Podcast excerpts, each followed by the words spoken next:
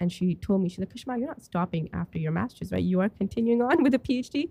I was like, no, no, I'm not. I'm just going to just do the traditional path, get married, have kids, leave me alone. And she's like, no, like you can't. Like we need Muslim women who have knowledge of the Quran and knowledge of neuroscience and hmm. psychology. Mm.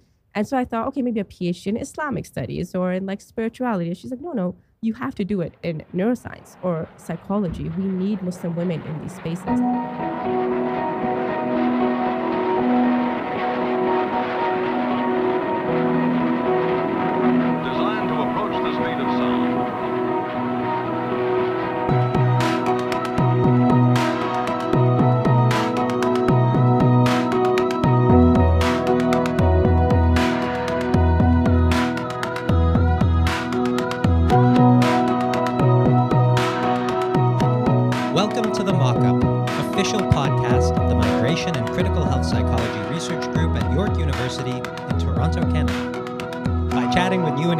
Researchers and professionals in the area, we explore their personal journeys and the important work they do, what it is, why it is, and how it came to be. My name is Michael Ruderman. Uh, with us, as always, is our fantastic producer, Ben Stevenson. Hi, Ben.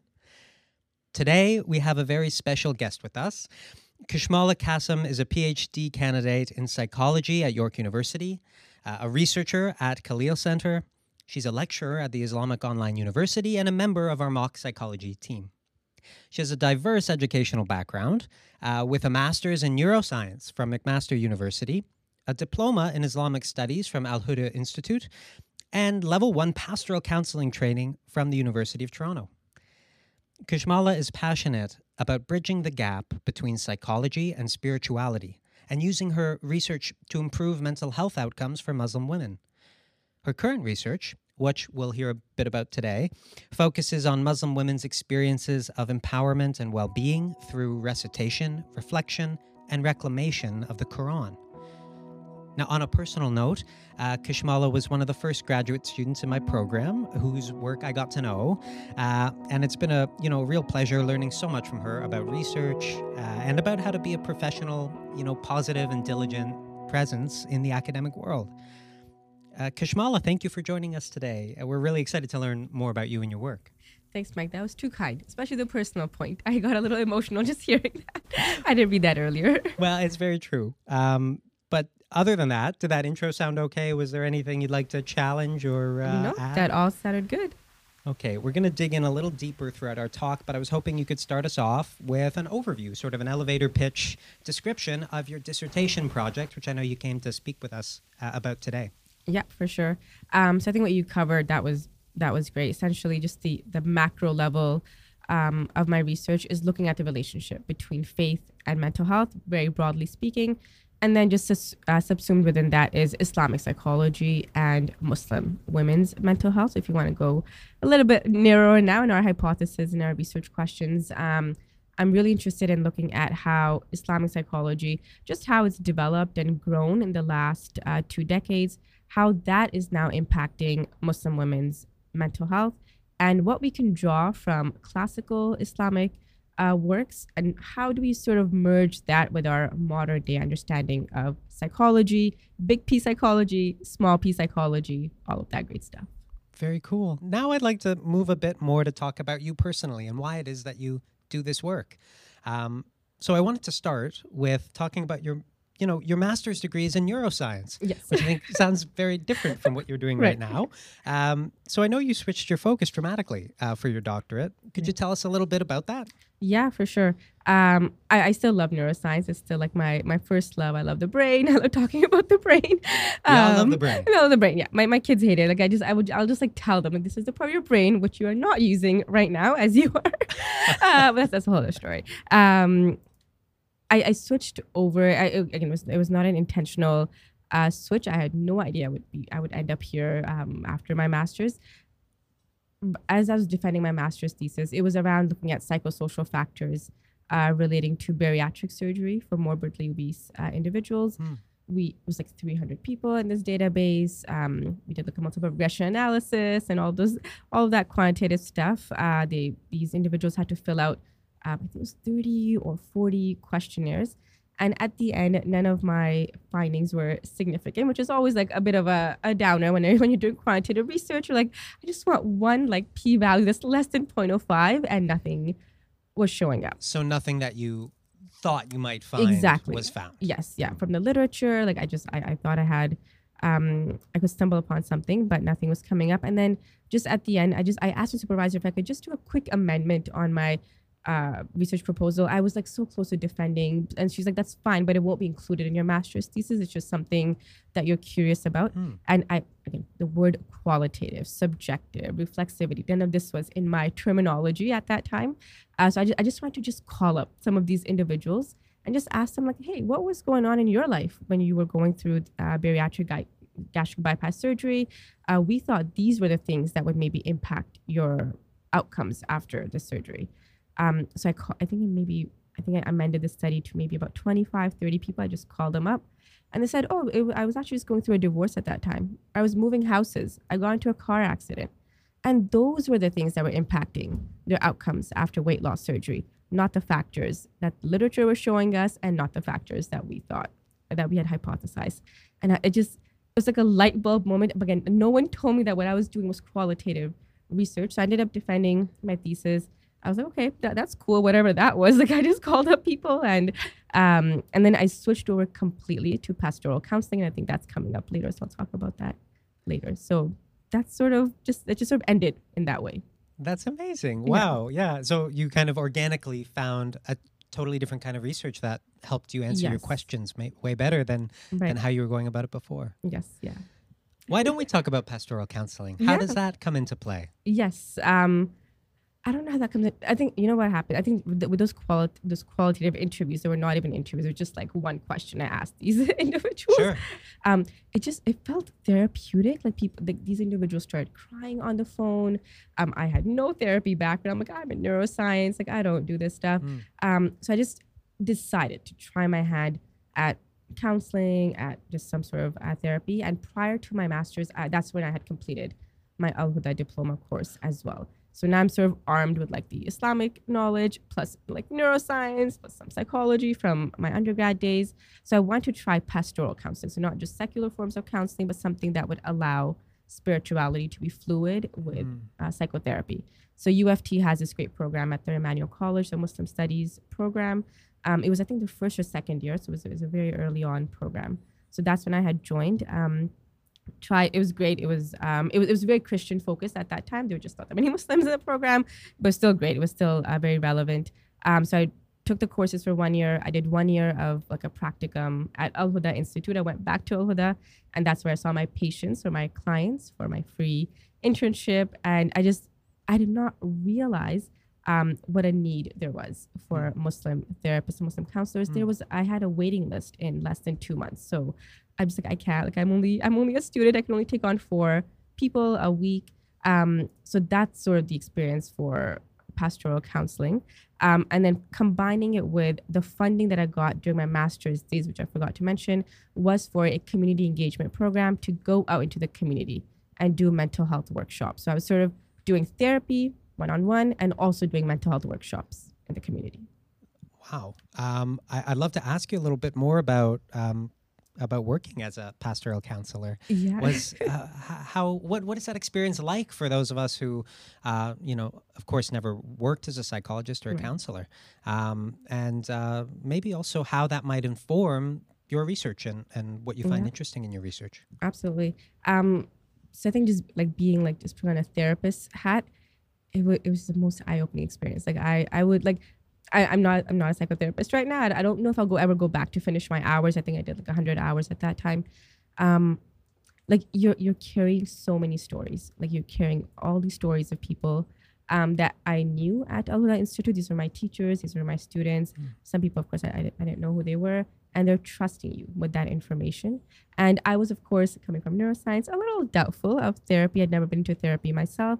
It's like, how can just talking to someone and listening to someone, how can that be so powerful?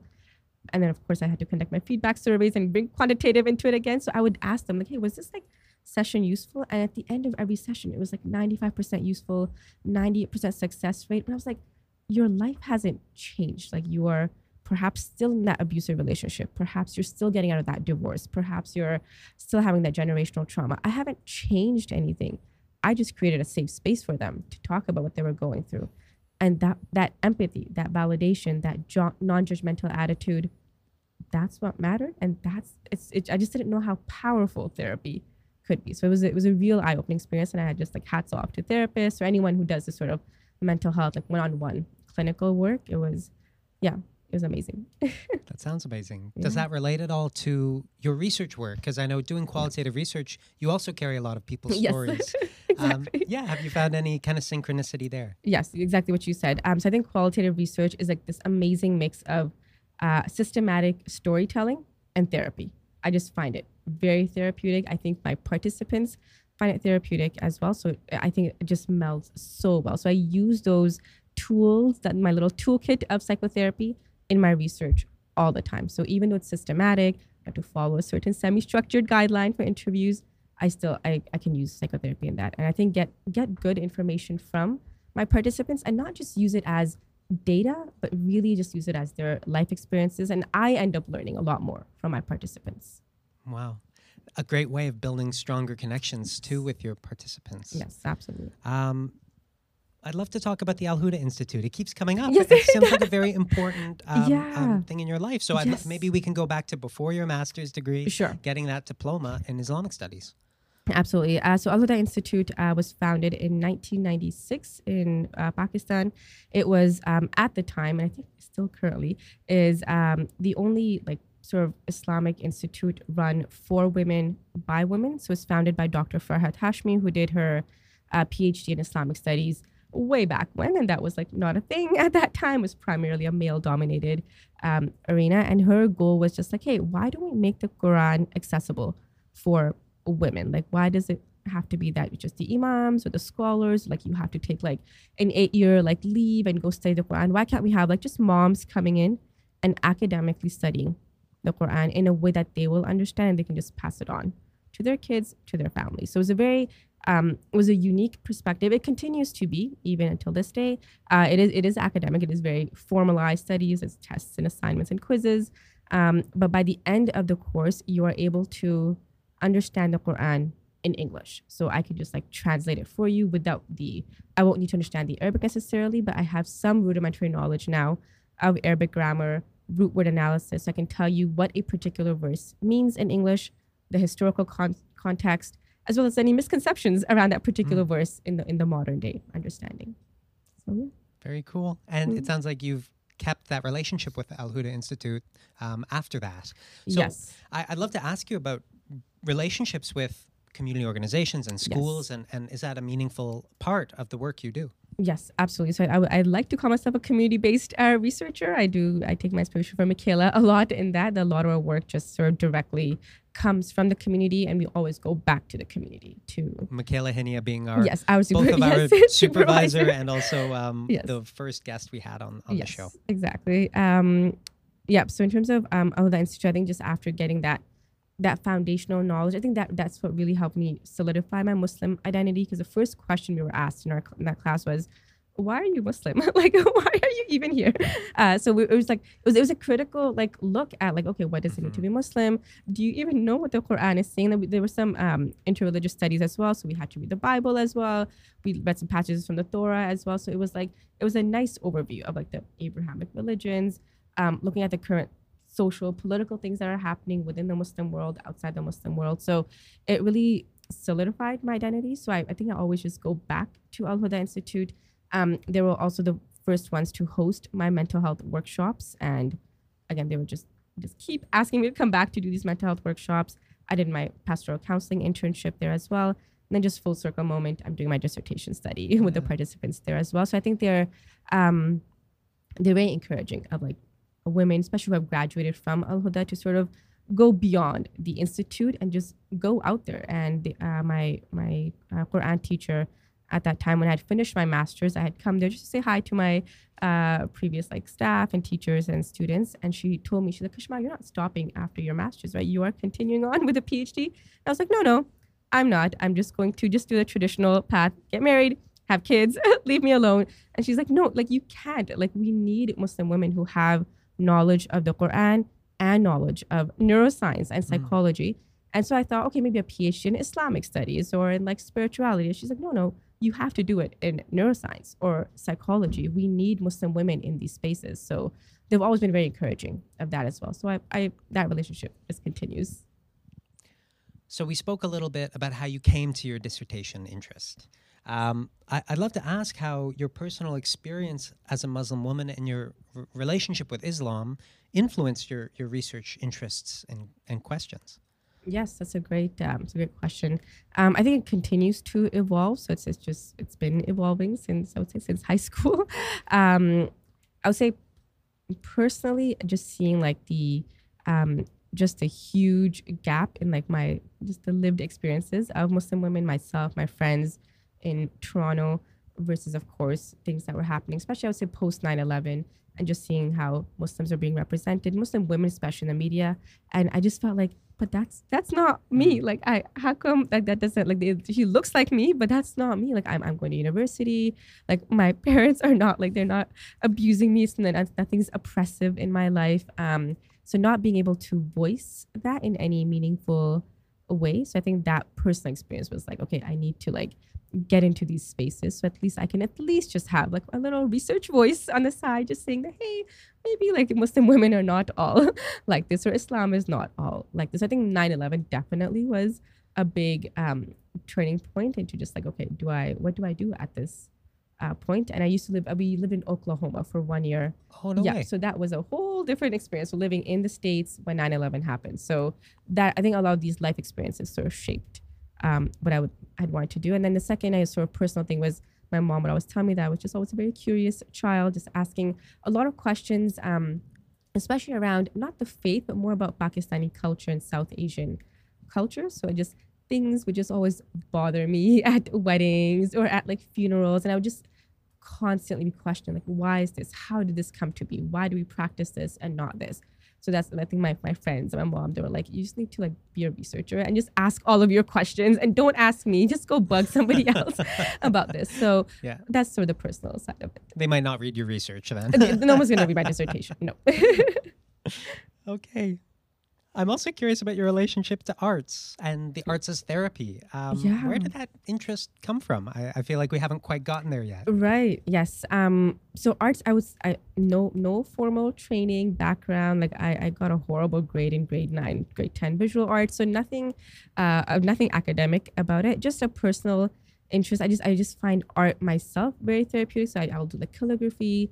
I'll just like even at Al Huda Institute. I hope my teachers don't listen to this, but I would doodle like in the the pages of the Quran, the side pages, just to like um and I would doodle in a way that was meaningful, like kind of like mm. a hmm. conceptual chart. So if I didn't understand a verse or something in Arabic, I would just draw it out. So just visual things always help me. Um, so I've always liked drawing. I've liked painting, calligraphy, Islamic calligraphy, all of that. So I thought, okay, if I find this therapeutic, I wonder if other people find this as relaxing. Maybe some people find it stressful to draw, which I did learn from my other study that some people do find it very stressful mm-hmm. to draw and represent themselves through art. Me um, too. I, I, do. You do as well. Okay, With arts and crafts. I, I, love art in yes. research, but if you right. actually give me a pair of scissors and right. some okay. paper, I'm like, oh. Yes. Okay. So I, I love I love all of this stuff, and I'm hoping to instill it into my kids as well.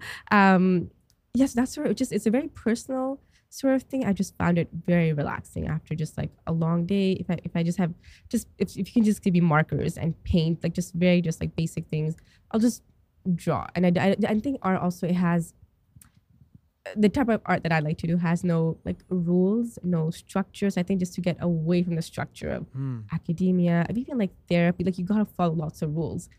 In art, I can just like be whatever, do whatever, and then no one has to see that piece of art, whatever I want to draw. I drew. That's beautiful. Yeah. yeah. And then when you apply that to research, you're making that space for your participants too, yes. where they can, yeah. Absolutely. Yes. Wow. So I wanted to ask Are there any challenges or barriers that you feel you face um, being a woman, being um, Muslim, and being a mother? I know we just talked a little bit today about um, your daughter's feeling sick, so I know all of these things uh, come up. So, uh, yeah, are you do you face any challenges or barriers, and how do you juggle all of that? Yeah, absolutely. I think the first, um, I, I want to say I'm, I'm very grateful for the opportunities that I've had. So generally, it's been smooth sailing, nothing nothing too uh, traumatic or overly challenging. Um, I think definitely combining like spirituality, religiosity in an academic in a secular academic space uh, was challenging initially, mm. which I, I had expected that challenge to come. Um, but more so, I think the community based part of my work. So I think initially just having kind of uh, advocating for yourself that I, I I do belong in this space as well. Uh, I was told by a few people that hey, why don't you just like be like a volunteer or just like why don't you just uh, be a social worker or just like I think that might be better suited. But I was like, no, I want to understand things systematically. I don't want to just go to a protest or a rally, which I think has its time and place, but I want to understand the nuance of things and mm-hmm. systematically understand things and hear different sides of the story. I don't just want to follow what I'm following. Um, so I think the community-based part of it was a little bit difficult, and then t- on top of that, the spirituality part of it. The how can you actually study spirituality? Like, are you are we judging people for being too religious or not religious enough? Mm. So just advocating for myself that I am not studying any one particular religion or religiosity. I'm just looking at what people are telling me about their level of spirituality and if it has any relationship to mental health. So just sort of getting people used to like just just just the word Islam and Muslim and psychology all in the same sentence, um, and being okay with that. So that was, I think, the the main challenge. Um, but now, just again, the literature we have like AP journals um, around religiosity, around faith. So it's it's it's getting there. Like it's become a lot easier. So many more people are talking about this now. Fantastic. I realize I grouped together a bunch of different concepts there. So, could you also tell us about being a mother and um, how that uh, informs your experience of the academic world? Yes, absolutely. Um, so, I, I, I, call my two children like my my son is like my first year PhD child and my daughter is my last year PhD child. So I've had two kids over the span of my doctoral studies. Wow. Um, and just really thankful to, again to Michaela, our supervisor. She's been very supportive uh, throughout all of this. Um, so it's, it's an interesting place to be in when you're a mom and you're also a researcher and like a, a community workshops facilitator person as well um, that i think I, I want to be able to show muslim women that hey like you you can get married and have children and also continue doing these things um, and what happens from sort of the insider um, approach is if you just focus on your career or just on your research then of course um, within our own communities there is that sort of like, oh, she, she doesn't really care about her religion, doesn't care about mm. her family. She just sort of into her own thing. So I'm always like sort of juggling these identities, like in the academic world, showing our committees, like my fellow peers say, hey, no, I'm here. Like when I'm here, I'm focused, I'm a researcher. Then also sort of going back to the Muslim community and saying that, hey, no, I also care about my family. I did cook dinner today. Uh, the house is somewhat clean. Um, so it is, it is, that part is definitely challenging. Just my own like issues around identity and just being able to balance both of those. Practically speaking, there's a lot of the internal work and also the external work. So internal work, getting up like way earlier than my kids, getting things sort of like ready for them for the day, and then commuting to campus and then going to class and making sure childcare is available. Um, the practical side of all of that is family support. I could not do this without the support of my in-laws, my parents, my husband. Like they're just like they are like there and whenever anything happens they're right there uh, beside me so i could not have done it without the family support so i'm really appreciative of that and then externally just having a, a department a supervisor my fellow peers being understanding if i can't make it to a lab meeting one day if i can't come for a social gathering um, that it is because I am putting my family first at that time, or someone is sick, or I just need to take them to a dentist appointment. So a lot of like little practical mom things can affect um, the research sometimes as well. Yeah, I think that's really uh, beautiful. I really appreciate how you've sort of framed, you know, it's often framed like um, to get ahead in your career, you kind of do have to neglect all of these elements of your personal or community right. life um, to really focus on your work. But I love your framing, how mm-hmm. in many ways that can jeopardize those things, especially if you're doing the kind of work you're doing. Right. How, you know, being a part of your community and, yes. and your family and being involved actually um, does help the work for right. you very in very tangible ways yes. um, because of community response to that. Um, but yeah, I love that framing. Mm, Thank you. Yeah. And I'll say I'm very impressed with how you can juggle all these things because I, I know it's a challenge. Right. Um, but I'm yeah, I'm glad you found people around you who Mhm. support that and are, are okay w- with it. Have you Yeah. ever encountered moments where people aren't as understanding about, you know, you have uh, an appointment with your kids and you have to miss something important and uh, there are issues or anything like that? Yes. Um, I think maybe just like once there was a grant that was due, but I was brought onto the team like way later. This was external. This is not related to our Sure. lab or York. And um, yeah, my, my son was sick. I just could not get back to the emails fast enough. So there was a little bit of a falling out moment. And I just, I, yeah, I just, and, and maybe I, I shouldn't have, I should have given my time the space and just should have just understood my own boundaries that there's no way I could meet this grant deadline in 48 hours. So I think I learned from that experience. I know as a mom now, you need like at least a month in, in, in advance. If there's any project that's coming up, I, I, I'm not just a single student anymore. That was my master's days where I could just stay up like for two nights and get something done. So it was a good learning experience regardless. That's Stuff. very cool. Could you tell us a little bit about the specific project that you did that um, that does all that? Yeah, for sure. So, um, of course, as part of doctoral studies, it's like a, a, a series of studies that lead up to the final dissertation. So I won't talk about those just yet. So just my final uh, dissertation, Great. I'll speak more to that. Uh, so I looked at um, conducting in-depth qualitative interviews with 38 women at Al Huda Institute that you had mentioned earlier. Uh, so I'm a graduate of that institute. I completed my formal Islamic studies from there. Uh, so this was during COVID, so all this happened online. And my main question there was that, hey, these women are studying the Quran from a traditionalist standpoint. It's not a reformist reading, it's not a modern day reading, it's like from a traditional standpoint. Um, and yet they feel empowered. They they will call themselves um, perhaps not feminist, but feminism in their own way, in their, in their, in their understanding of feminism. Um, they are modern women. They're living in present day Toronto, Canada. So I just sort of wonder, like, how is studying the Quran a very traditional book, uh, learning it from other women, being with other women, so that part of the, the peer support aspect of it, plus the aspect of like living in in this society, living with Islamophobia, just all the different intersectionalities that these women are living with. How is all of that impacting their levels of empowerment, their perception of their own mental well-being, and then ultimately their spirituality and their identity as Muslim women? That sounds like an amazing uh, research question. Thank you. Um, could you tell us a little bit about how you how you um, studied it and sort of a brief overview? Yeah, for sure. Um, so more the methodology is that what you're? Yeah, why don't- yeah. Tell me a little bit about the methods Yeah, and, for um, sure. and the participants, and Yes. maybe a bit about the findings too. That would be great. Yeah, for sure. This is great, like practice for my defense. So this is let Well, me let me go back. Yeah. so please, yeah, please do, uh, Um, use it as practice. Yeah. Why not? I'm just going to use this as a practice session. Uh, so for methodology, as mentioned earlier, this is a qualitative uh, study. Uh, my supervisor and I, Michaela and I, we had gone back and forth on maybe doing a mixed method study, but I think a qualitative study really just sort of honed in on what my research objectives were. Uh, so I had uh, used Zoom for this, and we had just conducted like an hour, hour and a half interviews with 38 women. Uh, these are adult Muslim women identifying um, Muslim women from Al Institute uh, who are either in the program currently there or they have graduated. So they could be anywhere in their Quranic journey.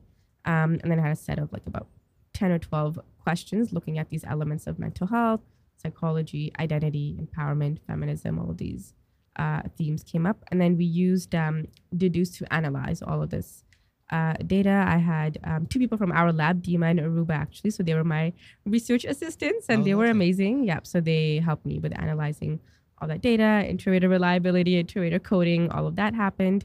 Um, and now I'm currently in the data analysis piece of it and in the final writing portion of it. Um, and one thing I forgot to mention earlier, Mike, was just uh, the art, the art space piece around the study as well. Great. Before Um, we get into yes, that, I'm just going to quickly break down some of the terms you use Yes. for, for people listening who might not Right. necessarily know. So, Yeah. you know, when we talk about qualitative research, it's come up a lot on this podcast so Right. far. We're, we're looking at research that doesn't use um, numbers to Right. study things. Is that right? We're, we're looking at using um, language. So, something like an interview that you've used, you go in and, and analyze you know, uh, you can think of it compa- comparing it to a quantitative study where you might go and analyze the numbers through Right. stats. Here, you use qualitative methods to analyze the language in this case. Exactly. And when you say inter-rater reliability, could you tell us a little bit about what that means? Yes, for sure. So inter-rater reliability is looking at after the coding is complete or after a certain set of codes are complete, you're going back and you're essentially in, in the quantitative world, you could just have a number at the end, like as like SPSS or R could just like spit out a number for you and let you know what your inter-rater reliability is and if it's good or bad, which essentially shows you how commonly agreed that code was or how how much agreement there was for that specific code or theme. With qualitative, it's a little bit more tricky because a lot of it was subjective. Um, so we just, I essentially just sat with Dima and Aruba and we just had meetings and meetings, just saying, okay, no, I thought this was more about mental health. And Aruba was like, no, this talked about more, this looked like a spiritual code. So just talking with each other and then agreeing upon the right code, the right category that explained that theme in the best way. Amazing. So yeah, it sounds like you and your your people who are going through and helping you analyze, um, making sure that you're all on the same page when Yes. it comes to how you're going through and analyzing it. Because Yes. there's a bit of subjectivity, I guess, involved in how you go. Absolutely. cool. Um, you wanted to mention about the arts component to your work. Yes, yeah, for sure. So, I, in addition to the um, in-depth qualitative interviews, I also had um, just again just to get, I guess, my creative juices flowing and just to get away from all the academic stuff. Um, was for participants to bring in a an artifact, so a piece of just any any material, any object, um, even a painting or drawing of their own that represented their journey of studying the Quran, and it could also be a representation of how that impacted them, uh, their spirituality, their mental health. So during those interviews, they also brought in uh, different artifacts, and then I'm currently using symbolism to analyze those artifacts and just learning a lot about how to do arts informed and arts based uh, research as well. So we've talked conceptually about uh, integrating Islamic principles in in research a- Yes. a, little bit. I'm curious how that happened sort of in practice in your project. Is that something that's on display in this work that you're sharing with us today? Um, yes, absolutely. So, um, in practice, and sort of the applied version of Islamic psychology, um, is essentially just having like for for women in my study, having a safe space for them to talk about what it means to be Muslim, and then even more practically and concretely to show those objects, those artifacts that I had mentioned earlier. Uh, some women showed like a hijab, the, the hijab uniform that we had to wear at Al Huda Institute, um, which no one really liked. It was, it was a black dress and a white uh, scarf. So everyone just made fun of us and said we look like penguins. So we've accepted the penguin identity now, which is fine. Uh, but uh, the black abaya and the white hijab is a very common uniform color for Islamic schools. So it's just we've accepted that.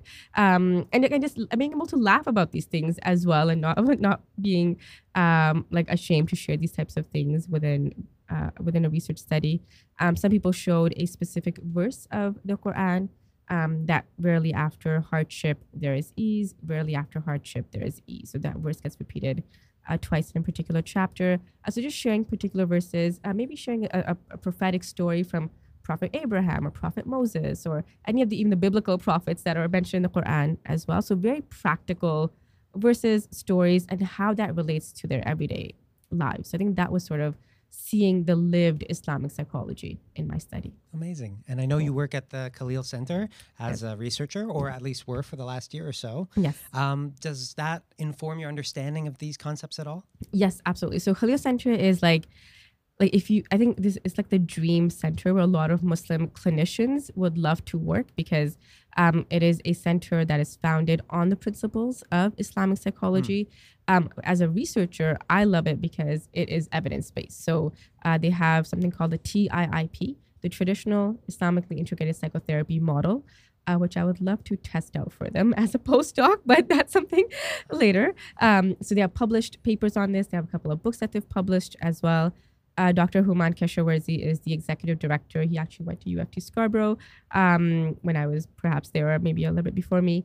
Uh, so it's from Toronto. So it's essentially people who uh, from here just thought, hey, we need a a mental health clinic, a community wellness center for Muslims to come in and to be able to integrate psychology as well as spirituality in a professional space. So we're not it's not imams giving informal counseling, it's not going to your local mosque, but it's coming to an actual clinic. It's a therapy office. It's very it's very beautifully done. Also great calligraphy pieces there as well. Um, and it's really expanded. There's five offices across North America. Chicago is the headquarters, and in Toronto we have an office as well. About seven or eight therapists, a couple of admin people, some volunteers. We have an internship program for graduate students now um, as well. So this is sort of like Islamic psychology applied, and you're mm. seeing it just in in therapy.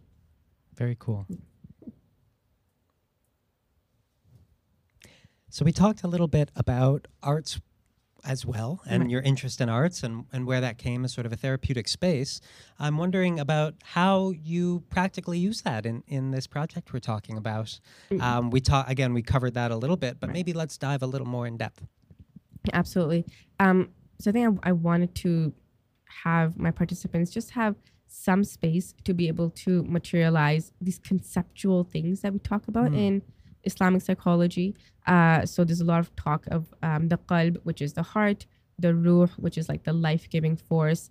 Uh, there's different um, Arabic terminology that I won't get into, but for behavior, for thoughts, for emotions, and can get kind of very high-level academic. Um, so I just I didn't want to have my participants like talk about these types of things like the psyche and all of this stuff from like a Freudian perspective or from an Islamic perspective. And I just wanted them to be able to have something that they could show hmm. that represents what it means to be a Muslim and to also talk about mental health in a safe space. And that's where the artifacts um, came in. And that's so there's, they're, they're not necessarily drawing anything. Although some of my participants did draw a painting, they did write something with their calligraphy pens that they had from one of their Al Huda courses. Uh, so I think that art piece kind of freed up the conversation and we were able to move beyond those 10 systematic questions in my uh, semi-structured interview and it was more free flowing the conversation and that art piece that artifact it just allowed people to talk about something beyond just islamic psychology mental health the data that i needed for my research and just really get into the experiences of how it was for them to study the quran if they did some of them were not even religious based artifacts it was just um, like a leaf. Somebody brought a leaf. That was their artifact. So we talked about nature and how nature relates to spirituality. So it was more, I think art allowed for a more free flowing conversation. Amazing. So the art was, um, or the artifacts in, yeah. in, in, some cases, were used to guide the ensuing interview. What, what, did you combine any analysis of the artifact itself with the interviews, or was it really just a prompt to inspire the interview that then you would use and analyze for your work? Yes, it's a great question. And interestingly, I used the artifacts at the end of the interview. And I'm, oh. I'm thinking maybe I should have done it. I should have consulted you, Mike, for um, my uh, proposal, but it was yes, it was at the end of the interview. So just as we were wrapping up, I would just ask them, hey, like, you know, you were asked to bring an artifact. Mm-hmm. Do you want to share anything? And that just ended up becoming another 30 minute conversation. so it just, I think it made it, it wasn't a prompt. It was just not even a follow up. I'm, I don't, I have to still work on that and see in my analysis, like how that, I think it added to the conversation. And sometimes it made for a very different conversation. And I think people became even more vulnerable than they were mm. with the hmm. questions. Uh, there, were de- there was definitely more emotions when they talked about that journal entry or that ring that my husband gave me when I started the Al Huda course and what that ring meant. So just different images that were coming up. Um, and I, I just stopped taking notes. I was like, I just gotta listen to what they have to say. Yeah. They also uh, carried out that activity of of getting that artifact yes. before the interview. So I'm sure that inspired how they were speaking to you before they actively talked about it with you too. Yes, absolutely. And for some, I think one of the questions that I know Michaela had um, suggested that I ask was, how was the experience of looking for that artifact? For some people, oh. they were like, we had to sort of think about it. It was like it's not an easy thing to just like pick up something. And for some people, they were like, immediate. They just knew exactly what their artifact was going to be. So I think that also played a part in it. Well, it's so interesting. I'd love to talk a little more about your participants, about because um, one of the special things I know about qualitative research generally, and certainly about the work that you've been describing. Mm. Is you can get close in some ways, and you can learn a lot about them. And so, were there any memorable moments or um, findings that that you wanted to share? Yes, absolutely. Um, I think the the biggest thing in just looking through my um, our Dedoose transcripts was um, the absence of the word empowerment. So I have the word empowerment in my literature reviews, um, in my research proposal, and just in just a lot of the work that I do, emancipatory epistemology, and all these types of things. And these women are describing empowerment without using the word mm. empowerment. So that's something that was very interesting. they're describing some of what feminist theories talk about without saying they're a feminist. And there, there's of course a lot of like a lot of things to unpack there as to why they're not using this terminology. Or maybe they're uh, intentionally or unintentionally these terms are not coming up. But they're saying things like, "I feel more in control of my life after studying the Quran. My mental well-being is so much better after I went through this course. Uh, I don't get stressed about the little things anymore." So they're describing different elements of control, authority, getting their life together, mm. without describing I, don't want to say Western terms, but just sort of the Western ways of understanding what it means to be an empowered woman or an empowered Muslim woman. They also don't use words like oppression or oppressive. So they described uh, things that they were maybe struggling with, that there were challenges in their families, but they don't use words like oppression either. So it's, it's interesting the different wording choice that they had. So interesting. Do you have any ideas as to uh, as to why this might be the case, or maybe any questions that could stimulate future explorations? Yes, absolutely. Um, I think uh, after reading way too many articles on uh, feminist uh, theories and just uh, postmodern feminism and knowing the academic side of it, um, I do worry sometimes that maybe just within from the insider perspective that Muslim women and Muslims in general they just they perhaps think that we are at odds with feminism, feminist theories, the different feminist movements that have happened throughout mm. the years. Um, so I would have liked to follow up a little bit more on just their perspectives, just asking straight without being um, scared of the question that hey, what do you think about feminism? And just uh, like, is is that is that the new F word, right? As people say, like, is that why are we so scared of that term? And I can see I can see both perspectives that there are some ideologies, some frameworks within some of these theories that do not align with Islamic values and Islamic mm. gender roles.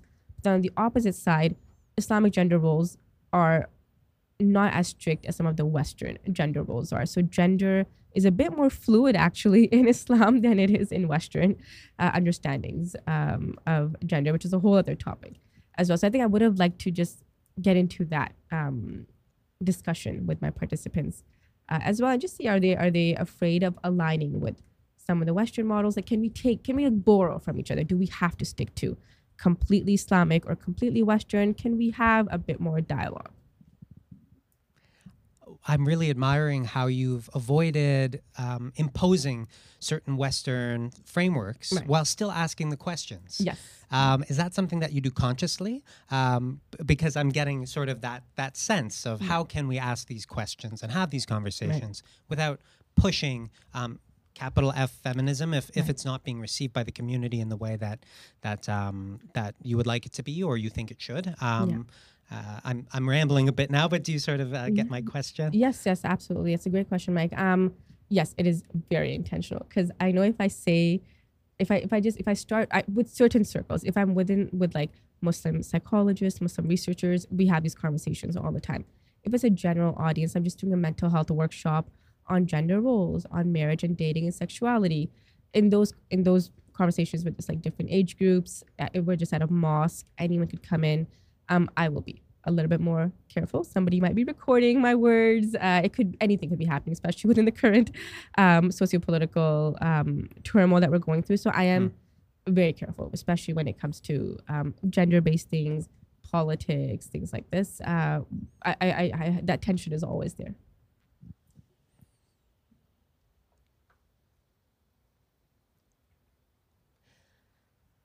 I wanted to ask about COVID 19. How yes. did this affect your work and, and your project? Yeah, oh my God, everything changed after COVID. now, had you started before and it interrupted? Yes, exactly. Uh, so, the fir- uh, first uh, two studies that I had done for my doctoral studies, everything was in person. I was loving it, just meeting people in person. Uh, the Syrian newcomers, we had done focus groups with them at a local mosque. Um, any any of the studies that I had done were always in person getting to have coffee and just like sitting down with some timbits after a research study was always really nice. Yeah. Um, my third and fourth study, my dissertation study, and the one that I'd done with Khalil Center in partnership with the Mitacs grant uh, that we received, that ended up being completely online. And we thought, okay, how are we going to do an arts based peer support group virtually? Like, this is like not a thing. Like, how are we getting the art supplies to them? But it actually worked out really beautifully. And we were able to do a whole literature review on just technology enhanced interventions. And we were able to look at how technology can uh, either be a barrier or um, can actually be useful in certain um, in certain works in research work as well as clinical practice. Hmm. Uh, so I did have an art therapist from Khalil Center. She made the art kits. She mailed them out to our nine or ten participants. Um, it was through Zoom, I believe, uh, and we had all uh, done like a five week support group. I was just collecting data for one of my for my one of my studies as a precursor to my dissertation. Um, and we were just so surprised by the findings. I thought we could never pull this off. I was like, this is like virtual. Like, how are people going to like do art like through a screen? Um, at the end of five weeks, all the participants were like, "Can you please get more funding so we can continue?" Oh, like, wow. so one participant said, "I this is this is what I look forward to on a Sunday. Like, this is my only way of getting support during COVID. She had nowhere else to go." Um, lack of family support, uh, other other challenges in her life, and she was looking forward to a research study that was being done on Zoom. And there was, of course, some art involved. We had an art therapist there as well. So I, didn't realize the impact that I was like, okay, COVID, with everything, did have its uh, blessings, and people from all over Toronto were able to join this support group. it really makes you th- sort of rethink about the kind of benefit you are providing as a, Mm. as a researcher. Um, and I know someone who's running peer support groups for this particular um, project, but it was so meaningful during COVID to have any kind of group gathering, Yes. even even online. Right. Although I do know after a few years, I got a little bit, I got yeah. a little bit tired of that Yeah. too. so- I'm done now with that. but yeah, that's amazing. Yeah. Thank you. Um, I'd love to ask before we move on to our last chapter, just about your personal experience as you've been moving through this project.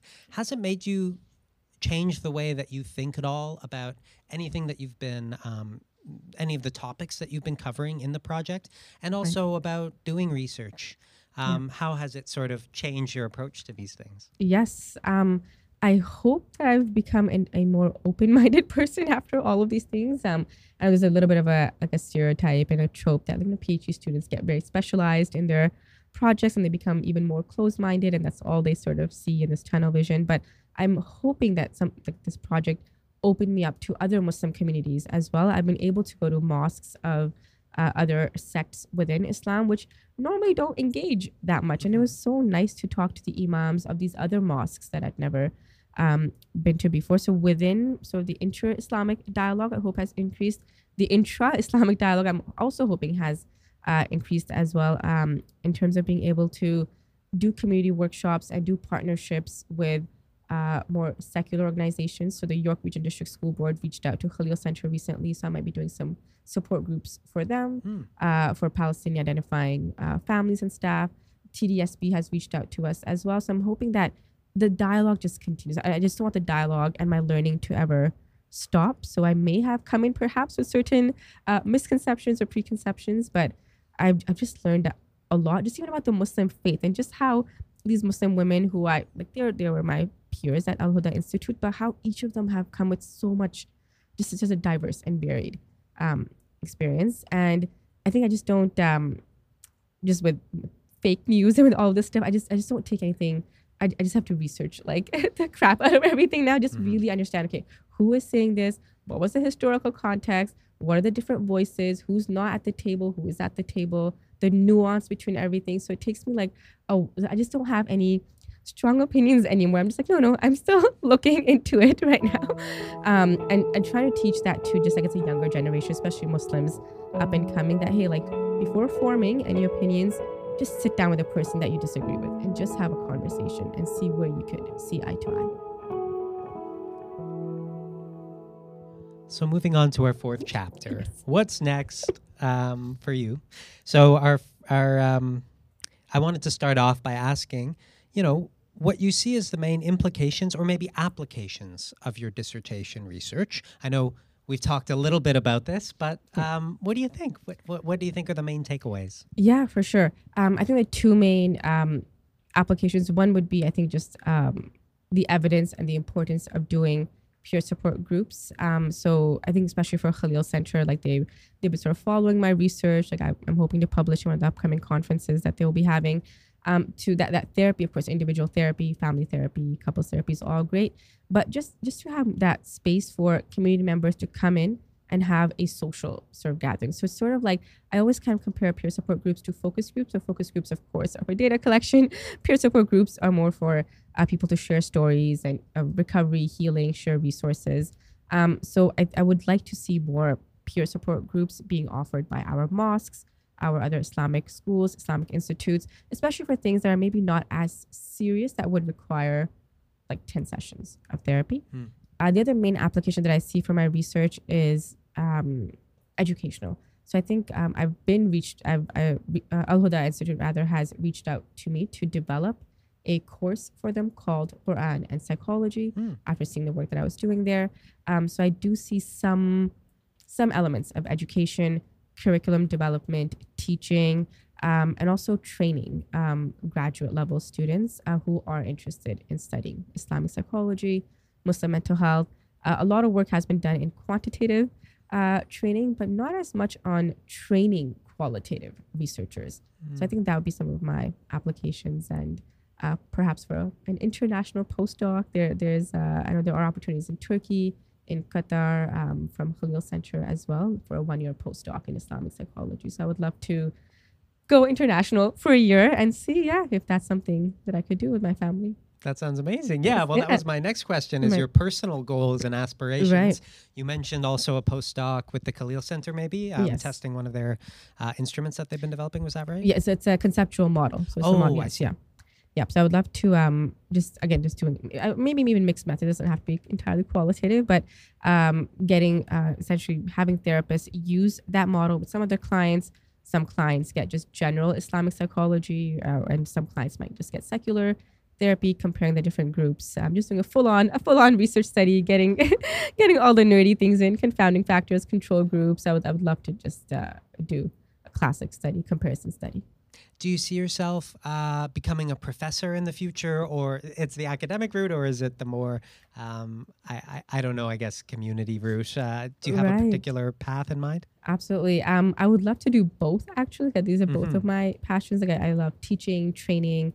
Um, I directed um, the second year course here at York, um, biological basis of behavior, like a, like a neuroscience type of neuropsychology Mm-hmm. course. So that was my first sort of um, sort of just a sense of how much work it is to direct a full course, to have TAs work for you. It was a great experience just to be able to um, make your own syllabus, to set your own exams, to talk with undergraduate students. Um, I also taught psychometrics at the Islamic Online University. Um, my workshops are basically like trainings now, like mental health staff training. So there's a lot of teaching psychoeducation in that as well. So I would love to teach at the uh, undergraduate level if I can, and also continue my community based work. Fantastic. Now, everyone has a guilty pleasure on a lighter note. Uh, you know, it could be a comfort food or a Right. TV show. Uh, Yeah. Do you have any any particular guilty pleasure that you like to indulge in? Oh, that's a good question. Oh my goodness. I think after becoming a mom, like just like naps are like I don't even think this is like a survival thing. It's not even if I, if I could just sleep, I would sleep. Um, I wouldn't be guilty about that. yeah. Um, I know this is like like I'm reading self help books. I know I shouldn't as like a psychology student, but like Brene Brown. I just I just I don't know why I pick up self help books and I watch all these self help channels on YouTube. And I again, this is just maybe mom life. Is I I would never do this before, but just like organizing, like how to organize your kitchen, how to organize. It's just I I I think I think my other like job could be like like a master declutterer, minimalist guru type of thing. Like I love organizing things, and that's why my office is bothering me so much right now that I left all of the stuff here. Um, so anything like that. And then if I'm just really like I just I just want to zone out of everything, office reruns like anytime. I could just watch The Office with my husband with some ice cream. Like that's anytime. I love it. Yeah. Is there anything else you'd like to share with us about your work or yourself before we wrap it up? Um, no, I think you covered. Yeah, you covered everything, Mike. Thank you. That was very comprehensive. It made me reflect on just the last six and a half um, years, and and you know, on on on the topic on reflection, reflexivity. I'll just share that last piece. That I think qualitative research. That's what really drew me to it when I learned this idea of critical reflection. That you are as much part of the research as your participants, as your research questions. That which I was just blown away. I was like, this this requires a lot of introspection. Again, therapy comes into that as well. Um, retraining yourself, your own biases, and not being afraid of having a bias. You you go in as human. You come out of the research as a better human. I hope. Um, and it's okay to have biases as long as you acknowledge them. you understand that it will play a role in your research. So I think, yeah, I think everyone should just do qualitative research, just or even if you're doing quantitative research, have a portion for reflexivity. This this idea of reflexivity has helped me with homeschooling my children, with doing community work, with like just my own spiritual connection with God. Like reflexivity, I use it in in everything now for some reason. So just yeah, it's a nerdy last little thing for you. I couldn't agree more. Yeah, I think I don't think science happens without people who have particular perspectives and interests that they try to pursue. Yeah. Um, so it's so important that we clock it and so interesting. And I do hope that this podcast, uh, you know, it contributes to that exercise and shows people how interesting it really is to look into um, the people who make science and Right. why. Yes. And uh, how that can be a really, really great practice, an important practice to understand the kind of knowledge that's created. yes. Um, so thank you for participating in that with us. Thank you for having me. So yeah, I think that's it for today. Thank you so much, Kashmala. That was a really, really wonderful um, conversation that we had, and thanks for being so open uh, and being willing to come all the way down to campus. I know it's like a trek for you, so No worries so at all. much. Thank you so much. Thank you, Ben. Thanks, Mike. yes, thank you to Ben, our, our our fantastic producer as always, and thank you to our team. Umut Fidan. Süveyda Özşahin. Josephine Kanu. As always, I've been Michael Ruderman. This has been the MaCH-Up Podcast. Thank you so much for listening, and we'll see you next time. Bye bye.